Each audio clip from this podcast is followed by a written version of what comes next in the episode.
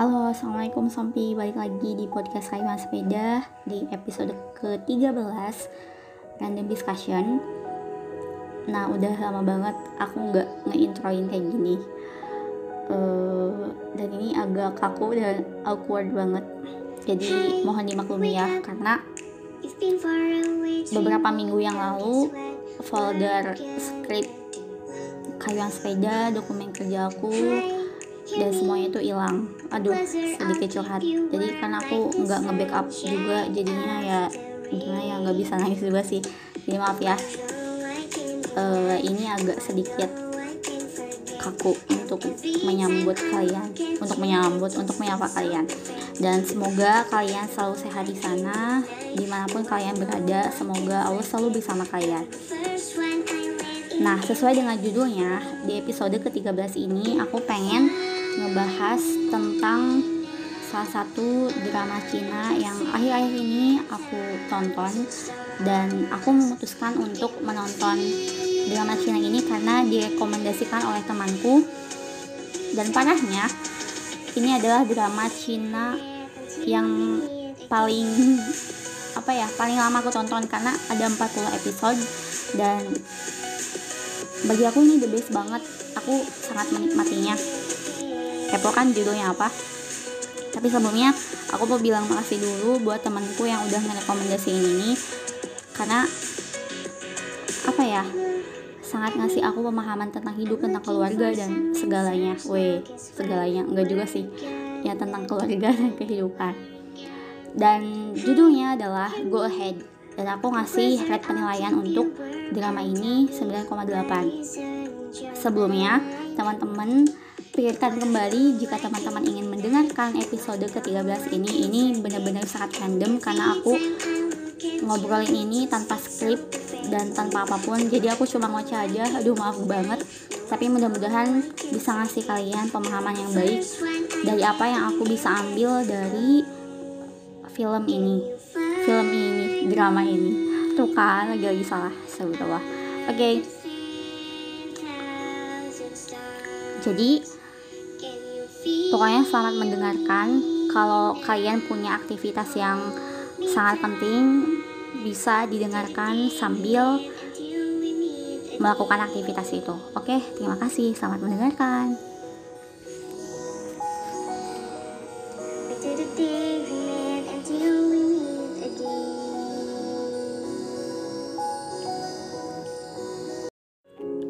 Oke, jadi ada yang gak suka di spoilerin gak?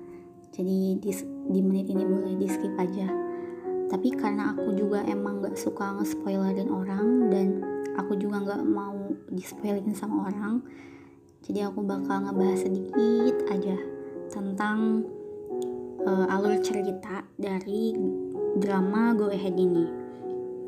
Nah jadi drama ini tuh singkatnya menceritakan tentang tiga orang anak uh, ceweknya tuh namanya Jian terus dua orang anak laki-laki itu namanya Zikiyu terus ini susah banget nyebutnya. Satu lagi namanya Xiao. Karena namanya susah disebut jadi aku ngambil nama belakang mereka yang gampang disebut aja ya. Nah mereka ini tumbuh bersama dari kecil tapi mereka bertiga itu sebenarnya bukan saudara kandung Nah, karena ada kejadian yang menimpa mereka saat kecil, terutama pada Zikyu dan Xiao, yang menyebabkan mereka menjadi keluarga si cewek ini. Awalnya, ada seorang gadis yang bernama Jian yang tinggal bersama seorang ayahnya di kompleks perumahan tersebut. Kemudian menyusul Xiao yang menjadi tetangganya. Hubungan keluarga yang kurang harmonis antara orang tua Xiao membuat dirinya menjadi anak yang pendiam dan sering menghabiskan waktunya untuk membaca di luar rumahnya. Sehingga Jian yang memang lebih aktif lebih sering mengajaknya menghabiskan waktu di rumahnya untuk makan dan bermain hingga akhirnya lama-kelamaan mereka sudah seperti kakak dan adik. Nah, lain halnya dengan Zikyu, Anak ini memiliki seorang ibu yang awalnya itu sempat dijodohkan dengan ayah gadis ini. Namun, karena sebab tertentu, tiba-tiba ibu Zikyu ini meninggalkan anaknya seorang diri dan menitipkannya kepada ayah Jian. dan menghilang begitu saja meninggalkan meninggalkan Zikyu. Gila gak sih? Nah, dari sanalah akhirnya mereka bertiga bertemu bermain bersama sampai pada akhirnya mereka sudah seperti kakak dan adik kandung bahkan melebihi itu dan sudah seperti tak terpisahkan karena eratnya persaudaraan yang mereka punya sejak kecil. First impression dan opini aku tentang drama ini adalah ini tuh ceritanya bener-bener tentang kehidupan banget nggak kurang nggak lebih. Pas banget. Jadi bumbunya pas bumbu sedihnya pas bumbu manisnya pas bumbu bahagianya juga pas. Dan kebanyakan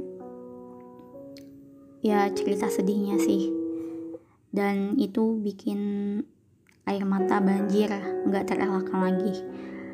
Terus ceritanya juga nggak mudah ditebak. Gimana ya? Ini tuh pertama kalinya sih nonton drama Cina. Kemudian apa ya? Aduh nggak bisa berkata-kata lah. Jadi kalau misalnya uh, dibandingin sama drama startup kemarin kayaknya aku lebih memilih drama Go Ahead ini sih. Maaf ya. Karena uh, aku juga nggak terlalu fanatik banget sih sama drama Korea atau apalah gitu. Oke okay. terus kenapa aku sampai pengen banget bikin podcast di episode random discussion ini? Karena ada banyak pelajaran hidup yang bisa aku dapatkan setelah menonton drama ini. Dan aku nggak mau sendirian gitu. Ngekip hikmah ini sendirian. Dan mudah-mudahan ini bisa jadi perenungan untuk kita semua. Khususnya aku ketika aku lagi ada di fase down lagi. Sekian spoilernya. Dan kita lanjut ke pelajaran apa yang bisa aku ambil dari drama Go Ahead ini.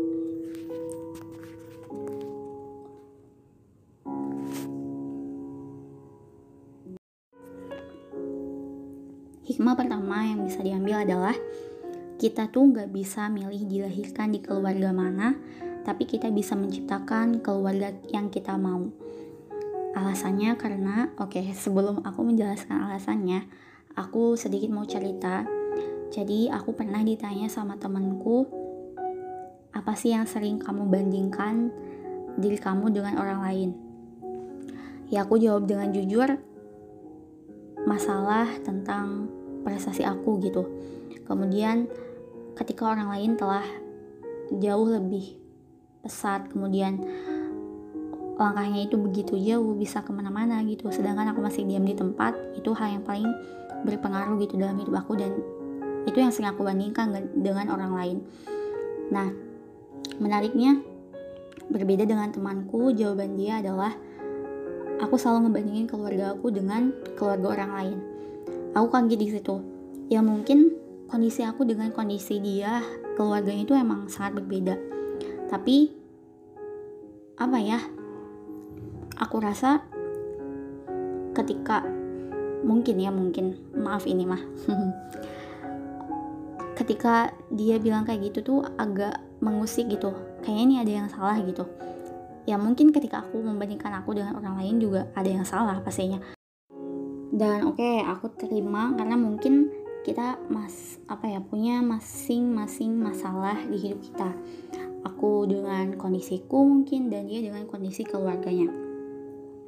Karena bagi aku aku juga pernah ada di fase nggak suka sama mama sama ayah nggak suka sama keluarga aku. Bahkan ketika orang lain ngelihat uh, keluarga aku tuh harmonis tapi kenyataannya tuh maksudnya uh, apa ya?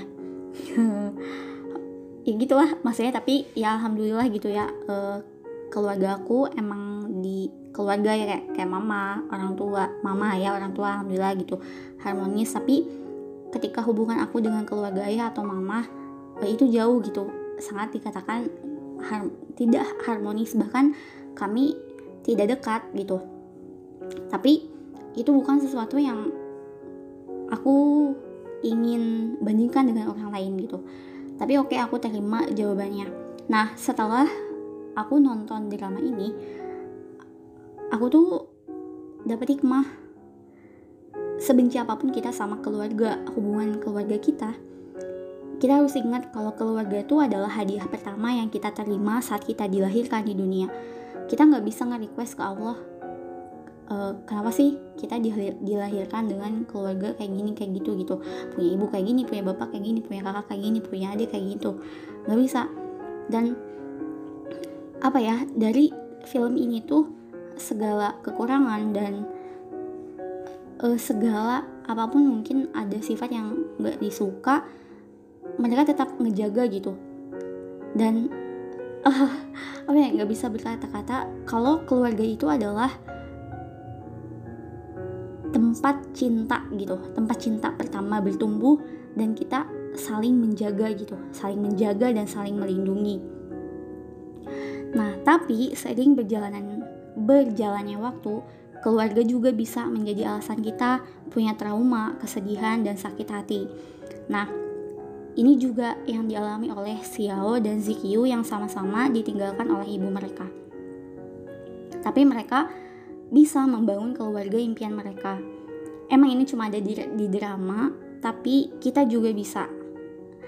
Nah, mereka saling berbagi, kemudian menyayangi, melindungi, menjaga, dan perhatian walaupun tidak ada hubungan darah. Nah, in case aku juga pengen banget punya kakak perempuan dan ini adalah hal yang paling mustahil di dunia ini ketika aku ingin punya kakak perempuan. Karena sampai saat ini aku ngerasa aku nggak dekat dengan kakak ipar aku kakak ipar aku cewek dua-duanya dan aku nggak dekat tapi aku bisa membangun dan mencari kakak perempuan dan ada salah satu uh, kakak perempuan yang aku anggap sebagai keluarga. Oke. Okay.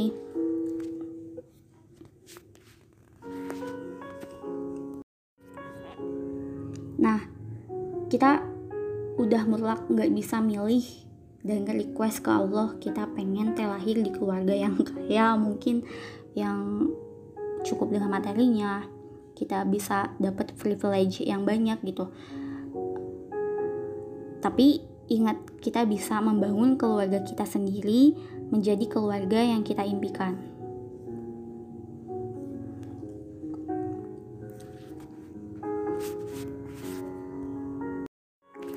Kemudian yang kedua adalah kakak adalah pelindung atau tameng bagi para adik-adiknya.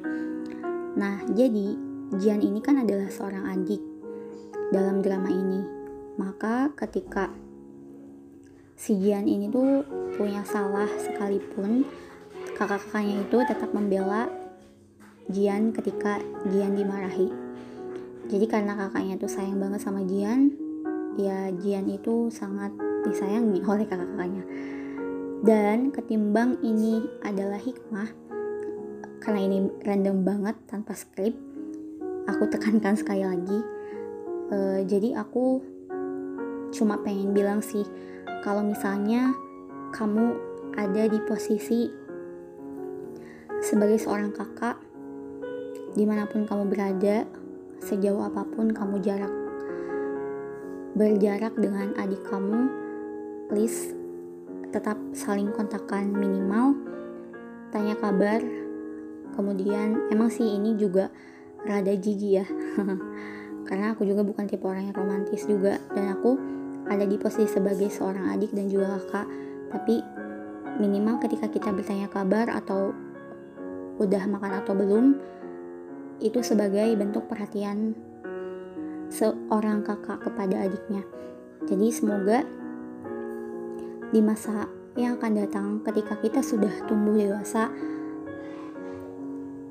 dan jarak yang jauh memisahkan kita dengan keluarga kita mudah-mudahan kita selalu tetap kontak-kontakan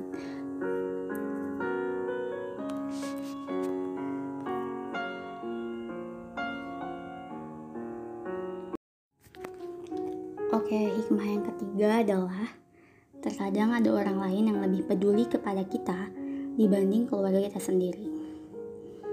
Setuju nggak kalau misalnya keluarga itu adalah tempat yang paling nyaman untuk pulang, untuk kita berlindung dan jadi landasan untuk hidup kita. Tapi terkadang keluarga kita sendiri yang begitu egois dan tidak bisa memahami kita. Nah, hal ini dialami oleh Xiao yang harus menghadapi ibunya yang sangat egois, bahkan meninggalkannya saat ia masih kecil. Jadi, ketika beranjak dewasa, tiba-tiba ibunya uh, ingin dirawat oleh Xiao. Jadi, ada kejadian ketika ibu Xiao ini ingin balik ke daerah asalnya itu Cina karena ingin melayat neneknya atau ibunya tapi di perjalanan dia uh, mengalami kecelakaan kemudian ya dia dirawat di Singapura dan dia pengen dirawat sama si uh, Xiao kemudian Xiao ini dirawat uh, apa merawat ibunya. Dan apa ya aku tuh nggak ngerti juga gitu uh, di awal maksudnya di pertengahan episode kenapa sih Xiao ini tuh pengen gitu ngerawat lagi ibunya. Padahal kan dia udah ditinggalin sama ibunya pas waktu kecil. Tapi ternyata di akhir episode waduh spoiler lagi. Dia bilang uh, ke ayahnya apakah hutangku sudah lunas kepada ibu? Karena aku udah bisa ngerawat ibu gitu. Nah kenapa kenapa dia punya hutang? Karena suatu kecil dia nggak sengaja ngasih kacang kenari gitu ke adiknya sampai adiknya itu meninggal. Jadi tersedak gitu.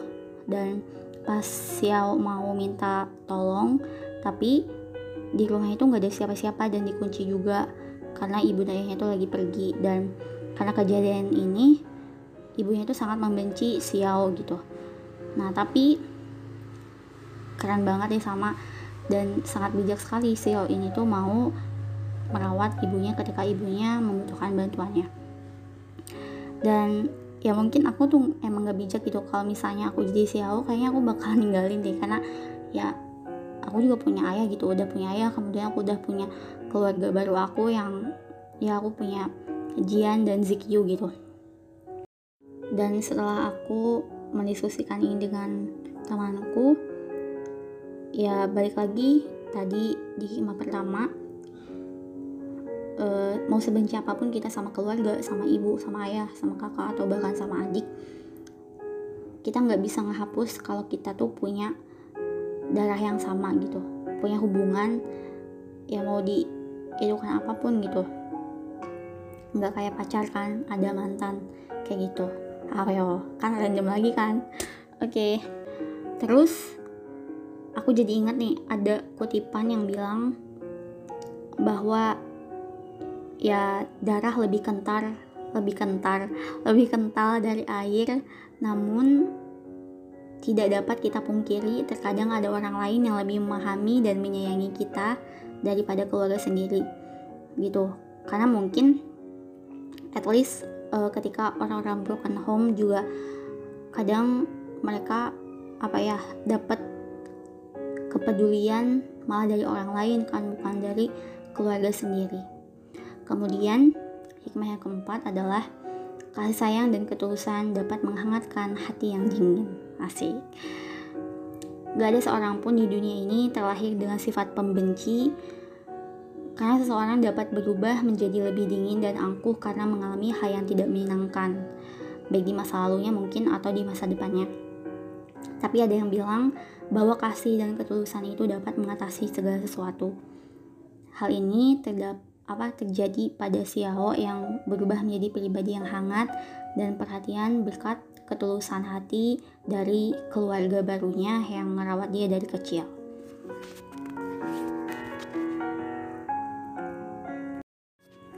Kemudian ini adalah bagian bonus untuk aku dan untuk kalian jadi ada pesan moral yang aku dapatkan juga selain hikmah emang bedanya apa ya? Oke lanjut ya. Nah kan sesuai dengan judulnya go ahead di drama ini mengajarkan kita untuk terus melangkah maju apa pun yang terjadi. Dan pasti akan ada banyak kesulitan yang terjadi dalam hidup yang mungkin membuat kita bersedih ataupun terburuk nggak apa-apa. Berhentilah sejenak asalkan kita tidak lupa untuk bangkit kembali dan terus melangkah maju lalu jangan menyanyiakan kesempatan dan waktu ketika ada waktu untuk berkumpul dengan keluarga mereka selalu menghabiskan waktu mereka untuk berkumpul bersama makan dan tertawa bersama-sama karena nantinya hal itulah yang akan kita rindukan saat kita sudah beranjak dewasa dan jauh dari rumah. Kemudian kita harus saling support. Nah, si Jan ini punya dua sahabat dan apa ya pertemanan mereka itu emang patut diancungi jempol sih. Gak ada yang saling iri, namun justru sebaliknya saling mendukung dan membantu satu sama lain dan turut bahagia kalau temannya juga bahagia. Kemudian kejarlah apa yang benar-benar menjadi impianmu. Dalam drama ini, mereka semua memiliki profesi yang berbeda-beda dengan cita-cita juga yang berbeda-beda. Tiap pribadi yang memiliki mimpinya masing-masing. Nah, kita ambil contoh si Jian ini, dia punya bakat nggambar. Walaupun dia nggak pandai di sekolah, namun dia selalu berusaha mewujudkan mimpinya dan menekuni hal itu. Pada akhirnya, dia menjadi pemahat terkenal dan sering mendapatkan juara.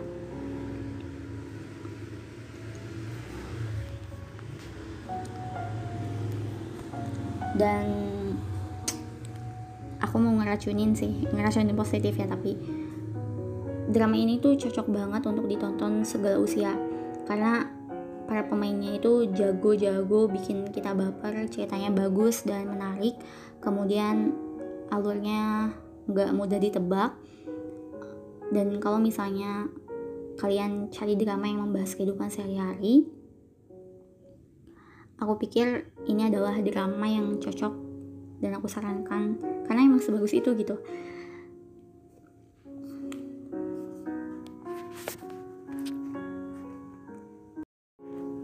Oke, okay, terakhir sebagai penutup, kita harus tahu waktu selalu mempertemukan kita di persimpangan, kita pasti akan diserang oleh hal-hal yang tidak menyenangkan dalam hidup kita.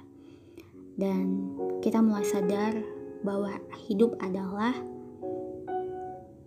seperti tata nama senyawa kimia yang tersusun dari mungkin zat asam, zat yang pekat, zat yang manis, tapi asam dan basa kehidupan kita pasti bisa menaklukkannya. Aduh anak kimia banget nih. Dan kata-kata yang bisa mendeskripsikan drama Go Ahead ini adalah memanusiakan hidup. Aku sangat berterima kasih sekali kepada keluarga ini yang sudah mengajari bahwa hidup sejatinya harus dimanusiakan. Karena kita hanya manusia, setelah berusaha menerima takdir yang manis maupun takdir yang pahit, tugas manusia ya memang seperti itu. Berjuang, melalui, melanjutkan, mengikhlaskan adalah bagian dari episode panjang kehidupan. Tidak kurang, tidak ditambah, tidak dilebih-lebihkan, Baru kali ini aku sangat menikmati 40 episode sebuah drama tanpa di skip. Terakhir, bagi kita yang sedang memasuki fase dunia dewasa, selamat menyelami samudera sabar. Dan terima kasih sudah mendengarkan. Semoga bisa memberikan pemahaman yang baik untuk kita semua. Kayuan sepeda pamit, sampai jumpa di episode selanjutnya. Wassalamualaikum warahmatullahi wabarakatuh.